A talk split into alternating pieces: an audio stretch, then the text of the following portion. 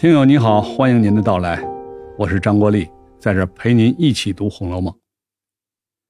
这一回啊，贾宝玉和王夫人开玩笑，说自己可以给林黛玉配制一种奇妙的药，配药的药材有头胎紫河车、人形带叶参、龟大何首乌、千年松根茯苓胆。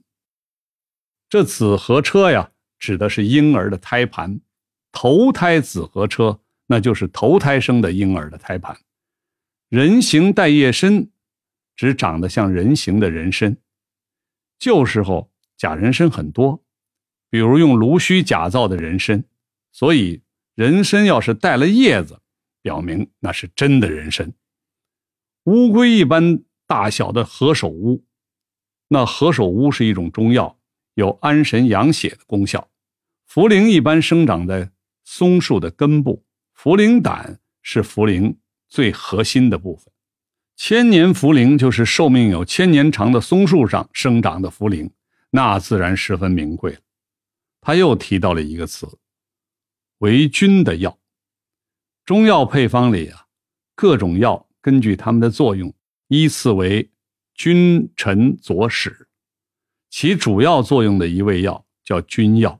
君主的君，王夫人听完他说的这个复杂昂贵的药方，说了一句：“不当家话拉的。”这句话是一句方言，“不当”相当于罪过的意思，“加花拉的”这四个字是语气助词，没有什么实际意义。那意思就差不多就是什么罪过呀、罪过呀啊，怎么这么能折腾啊之类的吧。接着。宝玉去参加冯子英家的宴会，喝酒的时候啊，他先喝了一大海。这里的大海是一种酒杯，相当于一大杯。随后，贾宝玉要大家行酒令，他说到了门杯、酒面、酒底和席上生风这些酒令的要求。门杯就是酒席上放在了每个人面前的一杯酒。酒面是说，宴会的时候先倒满一杯酒，再开始行酒令。行完一个酒令，把酒喝完叫酒底。席上生风是指要拿起酒席上的某件东西，说一个谐音或者带这个字的成语典故、诗词曲赋什么的。比如贾宝玉拿起一片梨，说了一句：“雨打梨花。”深闭门。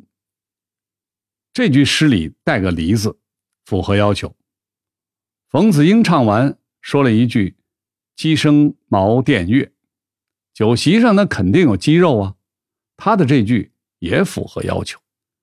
等轮到蒋玉菡的时候啊，他拿起一朵木樨，木樨就是桂花，说了一句：“花气袭人知昼暖。”木樨的樨。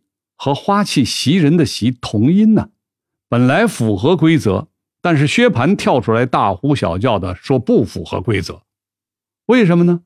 因为按照酒令的规定啊，一定要用酒席上有的东西才行。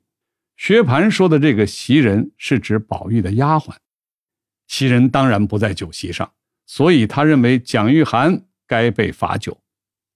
蒋玉菡不知道宝玉的丫鬟叫袭人呢。无意中说了这句话。古代男女之间防范很严格，袭人后来成了贾宝玉事实上的小妾。蒋玉菡直接说出袭人的名字，有点冒犯的意思，所以啊，他一再向宝玉道歉。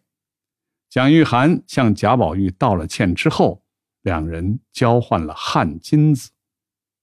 汗巾子就是古人系的一种腰带，看出来。他们两个在这个时候关系就不一般了，为以后埋下了伏笔。